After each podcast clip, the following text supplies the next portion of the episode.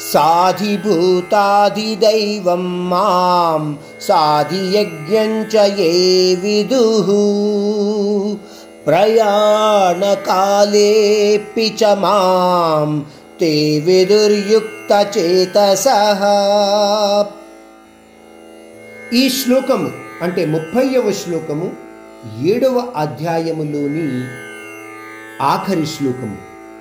పరమాత్ముడు ఈ శ్లోకంలో మూడు విషయాల గురించి తెలియచేస్తున్నాడు.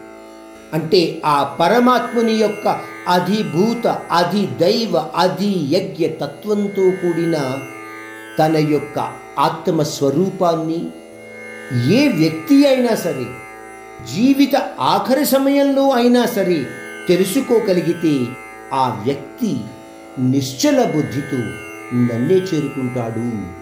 అంటే నిశ్చయాత్మకంగా మనస్సు పెట్టి ఆ పరమాత్ముని అంది నిత్య ధ్యానాన్ని ఉంచగలిగిన వాడు నిశ్చలమైన బుద్ధితో నన్నే చేరుకుంటాడు అని పరమాత్ముడు తెలియచేస్తున్నాడు. ఈ మూడు తత్వాల గురించి కూడా అంటే ఏంటి? అధిభూత అధిదైవ అధి యజ్ఞ ఈ మూడు తత్వాల గురించి కూడా రాబోయే అధ్యాయంలో పరమాత్ముడు చాలా వివరంగా తెలియచేస్తాడు. ఈ విధంగా మనము ఈ శ్లోకంతో జ్ఞాన విజ్ఞాన యోగము అన్న అధ్యాయాన్ని సమాప్తము చేస్తున్నాము. జయ శ్రీరామ్ జయ శ్రీరామ్ జయ శ్రీరామ్.